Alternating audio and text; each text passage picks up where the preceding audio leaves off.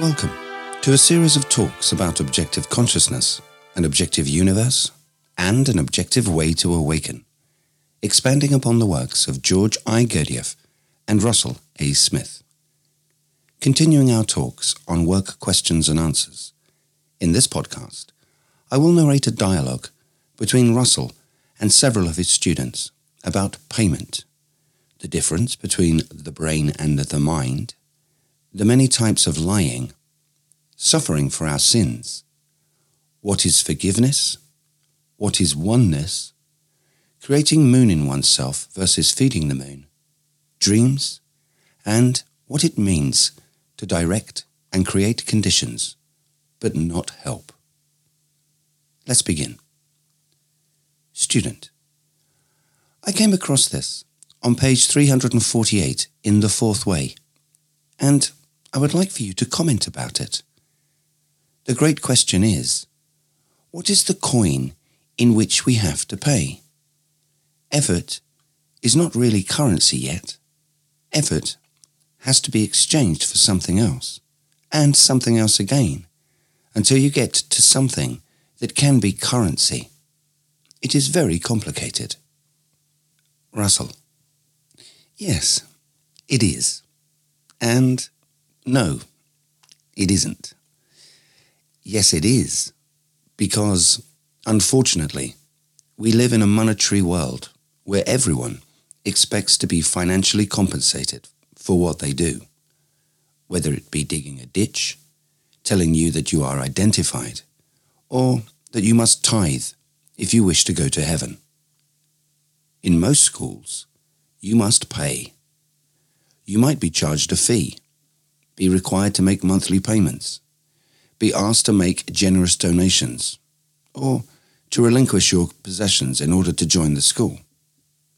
But is that what payment really is? Or is that just the thing you do? Like when you go to church and put a $5 bill in the collection plate. Whatever the model, you figure you have done your duty, and as such, you will get your just reward. But is that what payment is? No, it's not. In this school, payment means making right efforts. Firstly, to awaken, then helping others to awaken. At least, that is the way I see it. In 40 years of taking seekers on the journey, I never charged anyone for my teachings, nor required a payment. That was my payment. Why? Well, because after I subjectively awoke and then discovered a way of showing others how to objectively awaken, I realized that we were all a part of the same family, the human family, and as such, I could not charge others for my guidance. After all, I did not charge my children for my guidance, nor did my parents charge me. Thus, I was obliged to share the objective truths I had found with everyone, at no charge. So, back in the day, other than the cost of airfare, and now, for the cost of printing and shipping my book, as well as the cost of making podcasts, and having someone produce and maintain the website, I still place no financial burden on anyone. It may take you a while to get used to the idea that real payment comes from your actions, not from your wallet.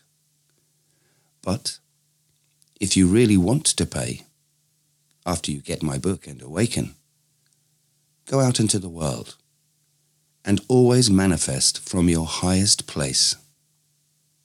Student, yes, sir. I now see what real payment is. Thank you so much. Russell, you are most welcome. Student, I am relatively new to the group.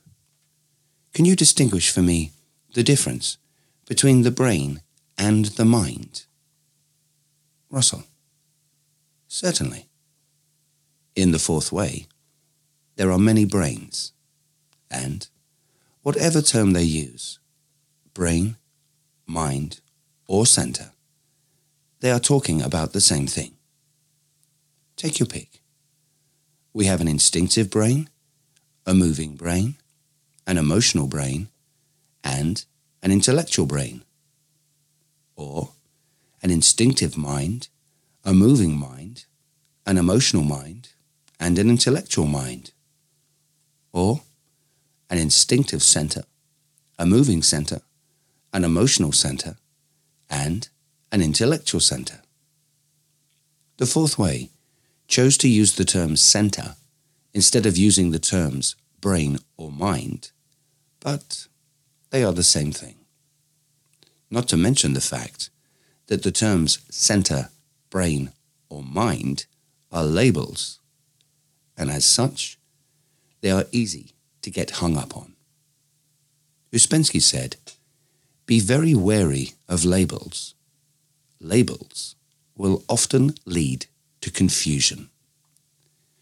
Going further, if we look inside the skull of a human being, we will find at the top of the spine the medulla oblongata, which is the same brain that a lizard has.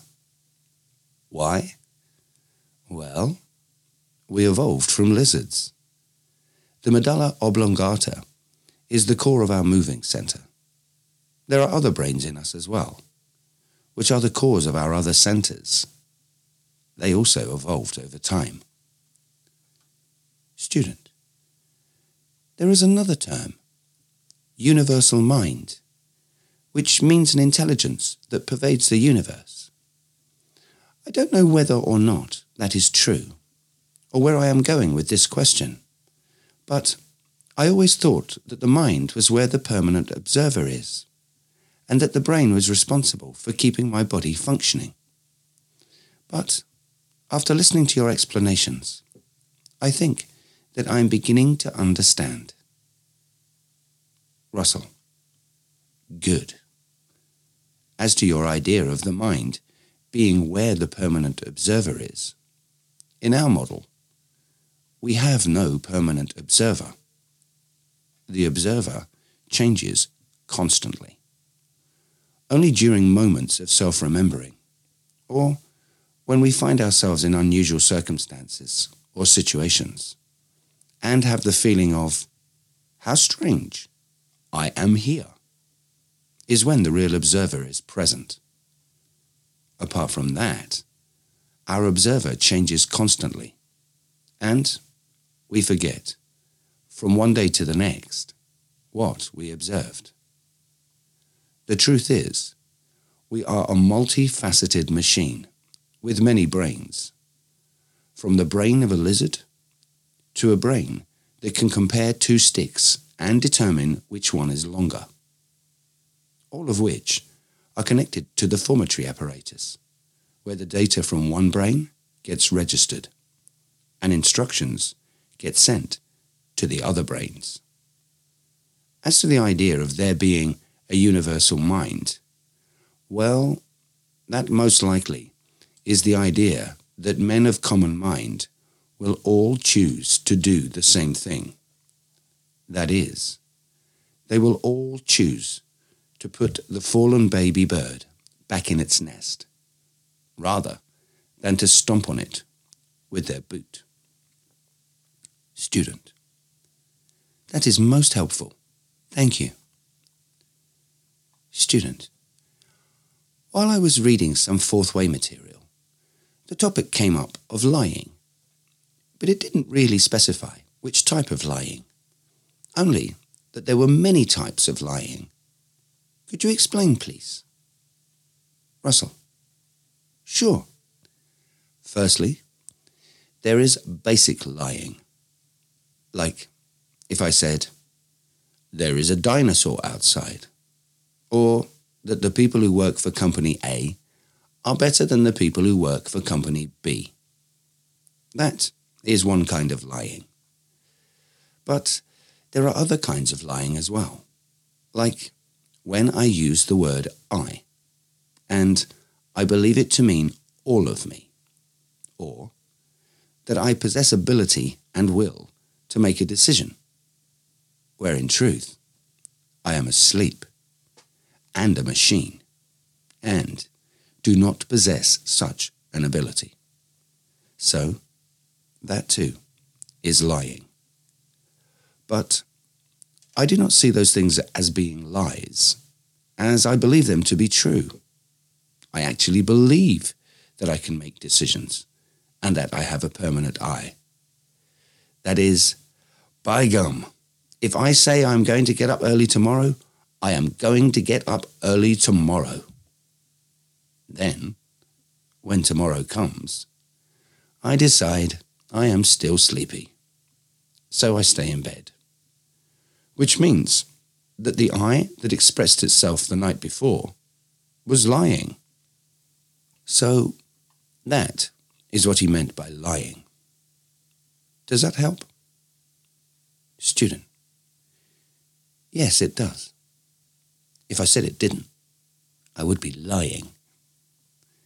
My other question to you is, do you think that suffering is created because of the attachment we have to our sins? Russell: suffering is a big model. Gurdjieff said, only conscious suffering has any sense. However, we do not suffer consciously. We suffer mechanically. We suffer because we have remorse over our manifestations, the undesirable results of which we call sins. Have you heard of sleepwalking? Student: yes, indeed. Russell: okay, let me ask you this. Suppose you were sleepwalking, and while sleepwalking, you knocked over a lamp and broke it. Would you be to blame for doing that? Would that be a sin? Student: no, of course not. It was just an accident. Russell: correct.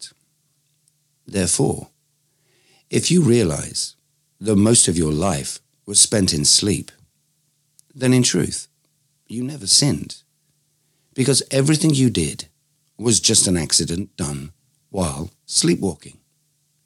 So, there are no sins. There are just the accidents done by sleepwalking machines.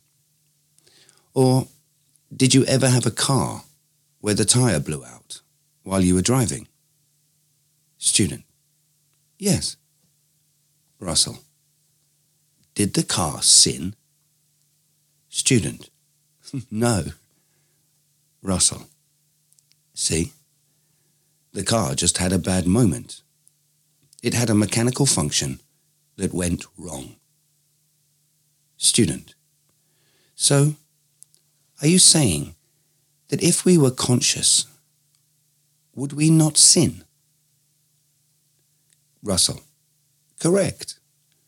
We would not sin. Unless, of course, you apply aphorism number 8, which says, if you already know it is bad and do it, you commit a sin difficult to redress. Which means that conscious people know the difference between right and wrong, whereas sleeping people do not. And as such, they are just carried along by the current. Student: okay, thank you, Russell. That makes perfect sense. Student: could you talk a little about useful suffering and harmful suffering? Russell: sure, that one is easy. Gurdjieff said, if you have no food, and therefore do not eat, that is mechanically suffering, harmful suffering. But if you have food and choose not to eat, that is conscious suffering, useful suffering. We suffer because we blame ourselves for what we think we did. But again, we didn't do anything. Things just happened. And as such, there is no reason to blame ourselves for that which happened. For example, we lose our temper and yell at our kids, and now we suffer. However, we did not yell at them consciously. We yelled at them mechanically. We suffer for a lot of things that we do mechanically. The work talks about sacrificing your suffering.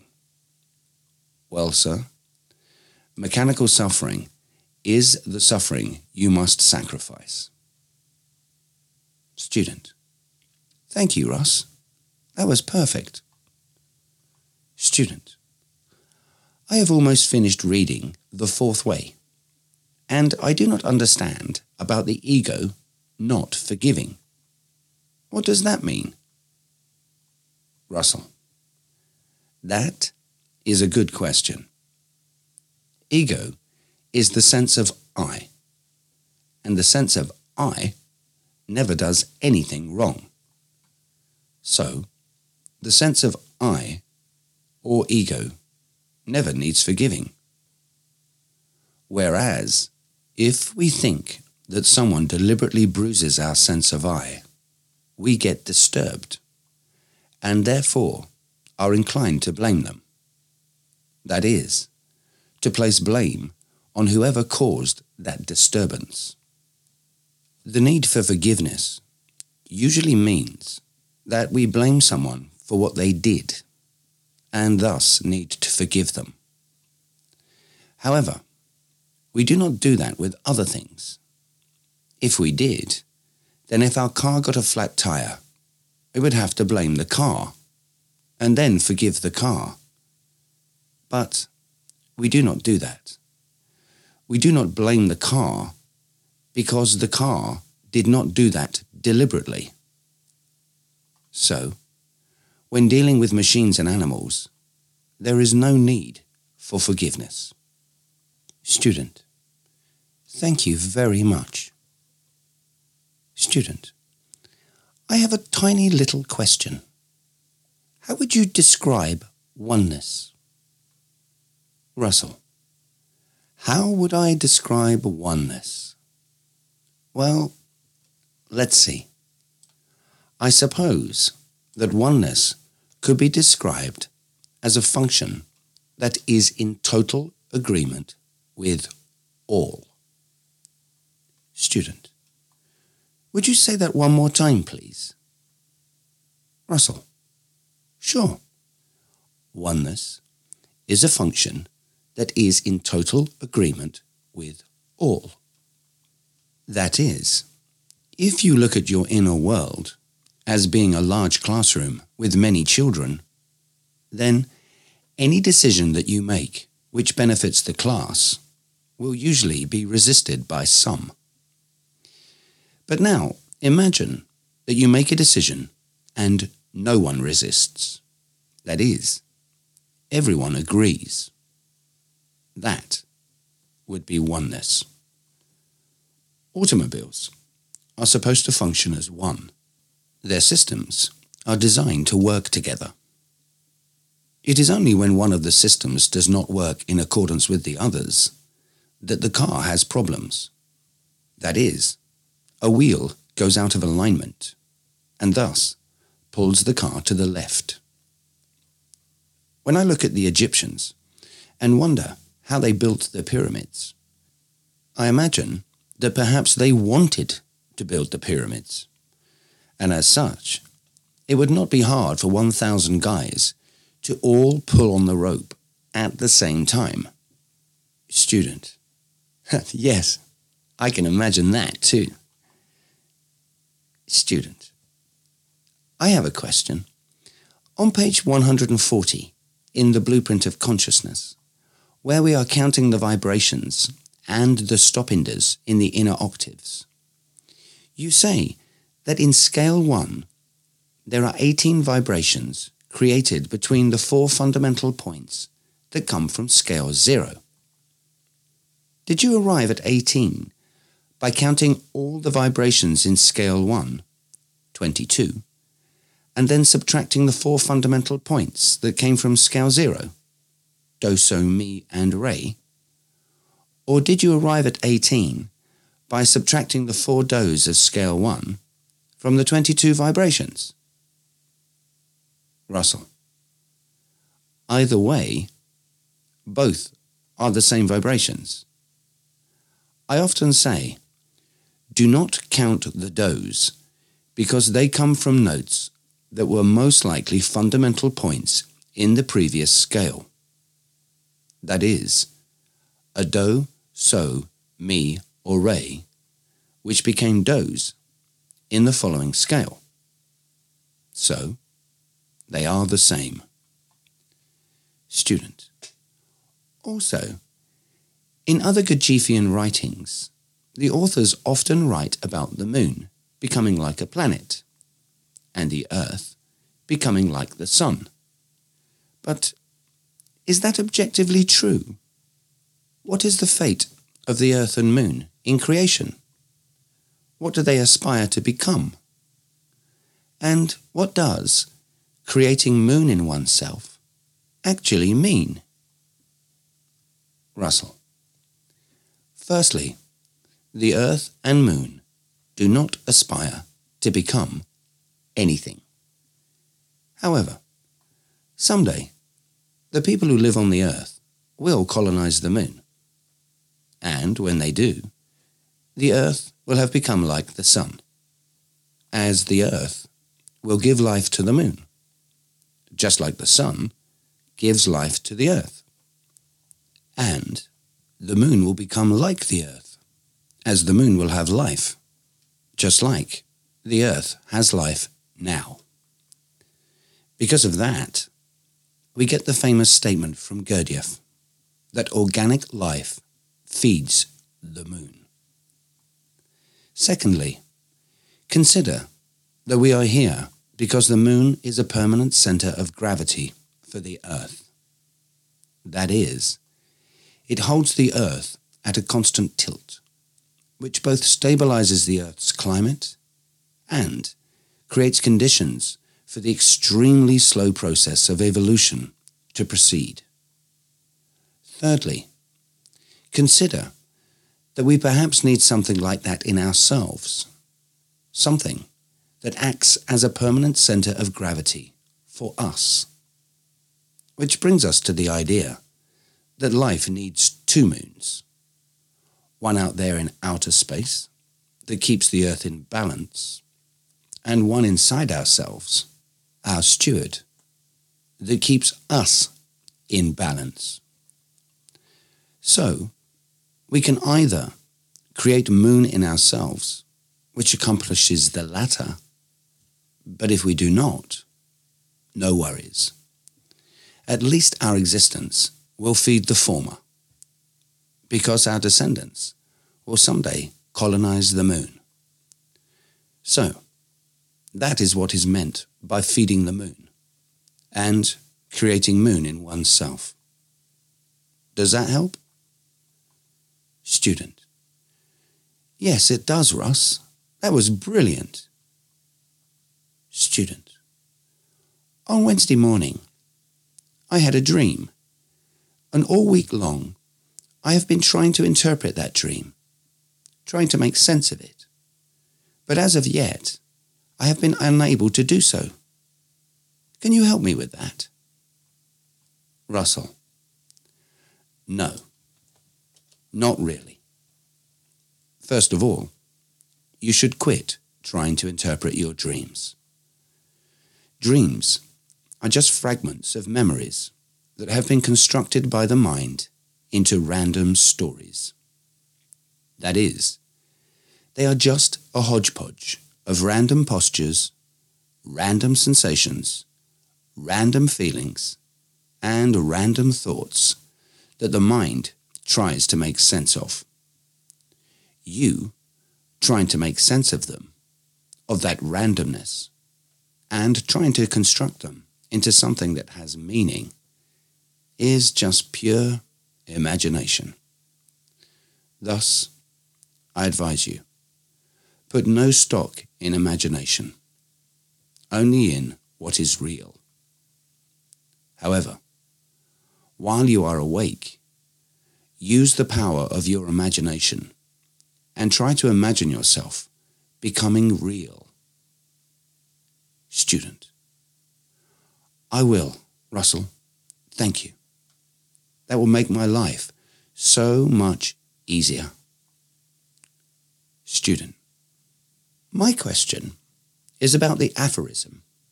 Here we can only direct and create conditions, but not help. Here refers to a school.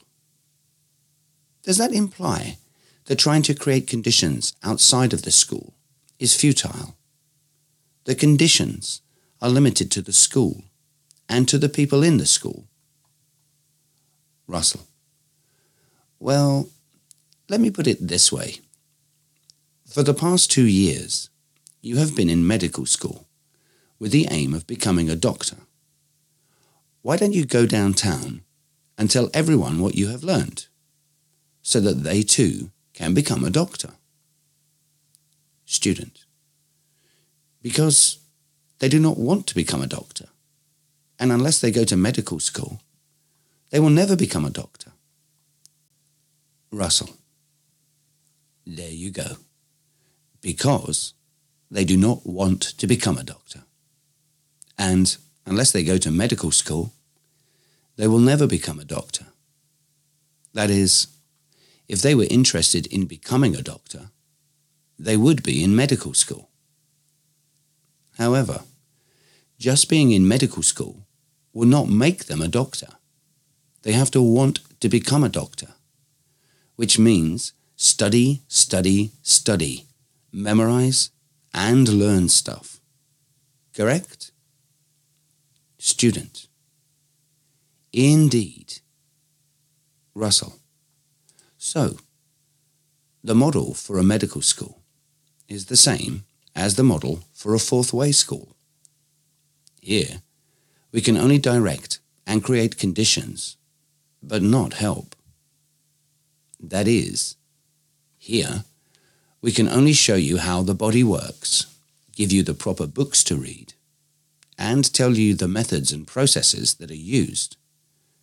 But you are the one who has to study, study, study, memorize, and learn stuff. We cannot study, study, study, memorize, and learn stuff for you. We can only show you what you need to learn, and do it in conditions that are favorable for you learning it. But we cannot make you a doctor. Student. I get it. Thank you, Russell, for creating conditions for me. And, believe it or not, for also helping, as your insightful and informative answers always provide great motivation. Russell. Well, thank you, sir, for studying, studying, studying, memorizing, and learning stuff. Student. I have a question. I spent the last several days with a friend of mine, a woman who is both bitter and sad. Unfortunately, no matter what I said to her, did not make her not bitter and sad, which saddened me. How can I help her? Russell. Well, how many psychologists does it take to change a light bulb? Student. I don't know. How many? Russell. Just one. But the light bulb has to want to change.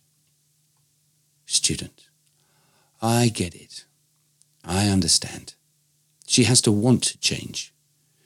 But are you saying that in those instances where someone shares with me their problems, that the only thing I can do is sympathize with them and say, hey, I'm sorry that your life is difficult. I hope it gets better. Russell. No, that is not what I am saying. I am saying be the work. Be a conscious human being who offers sound advice to everyone who asks, so that all who meet you will wish to attain the freedoms that you have. That is, be conscious, smile, and encourage everyone. If you do that, then, perhaps, your consciousness, smiles, and encouragements will make their lives go a little bit better. And yes, sometimes the best response is, "Hey, I'm sorry that your life is difficult. I hope it gets better." So that's there too. The key is to always have a choice and to always be present.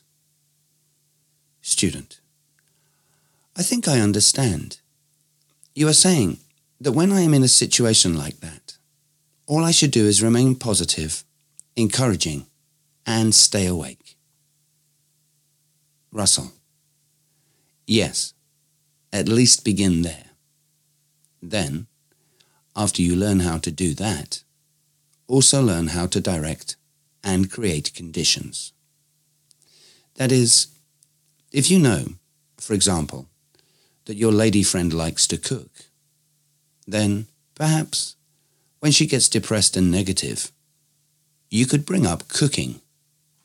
That might get her busily explaining the many ways of making a pot roast, which would keep her occupied for a while, as well as arrest her negative thoughts.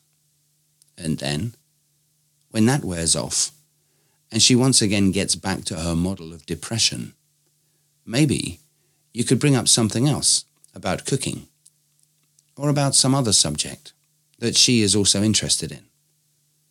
For instance, if you know that she also likes sports, you could say, "Hey, who do you think is going to win the football game this weekend?"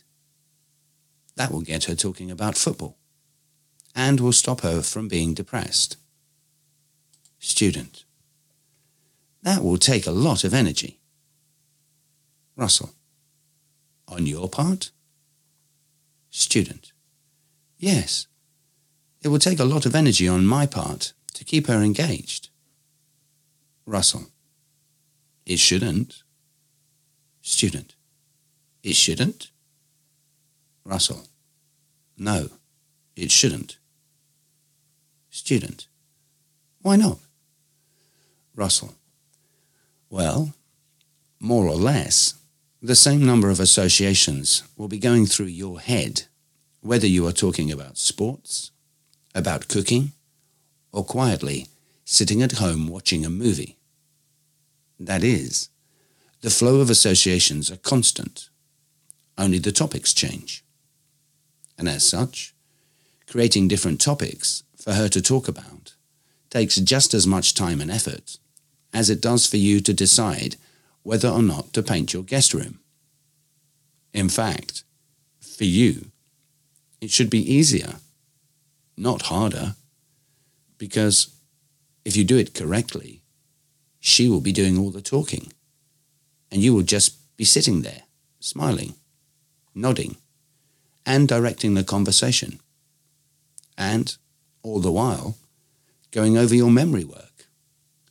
So, in truth, it does not take any more energy for you to sit there and listen to her complain as it does for you to say, "Hey, tell me again about that dish you make with the chili peppers," and then sit and listen to her talk about the dish. Student: I got it. I can do that. I really can do that. Thank you. Student: Well, Russell, you have once again answered all our questions. Thank you for being here. We love you. See you next week.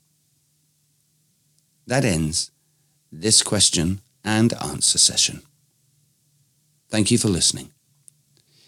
If you have any questions that you would like answered, please send them to information@thedogteachings.com, and we will endeavour to answer them, and perhaps even include them in a future podcast. Or, If you would like to purchase Russell Smith's book, The Blueprint of Consciousness, a 520-page hardback, which is also available for PDF download, or learn more about the subjects and exercises we have been exploring, you can do so by going to thedogteachings.com. That's thedogteachings.com. There, you'll be able to listen to other talks, obtain diagrams, models, animations, and videos, as well as learn all the mathematics that supports them, and much, much more. But most importantly, you will have real-time access to the materials we are discussing. That's thedogteachings.com. Goodbye. Until next time.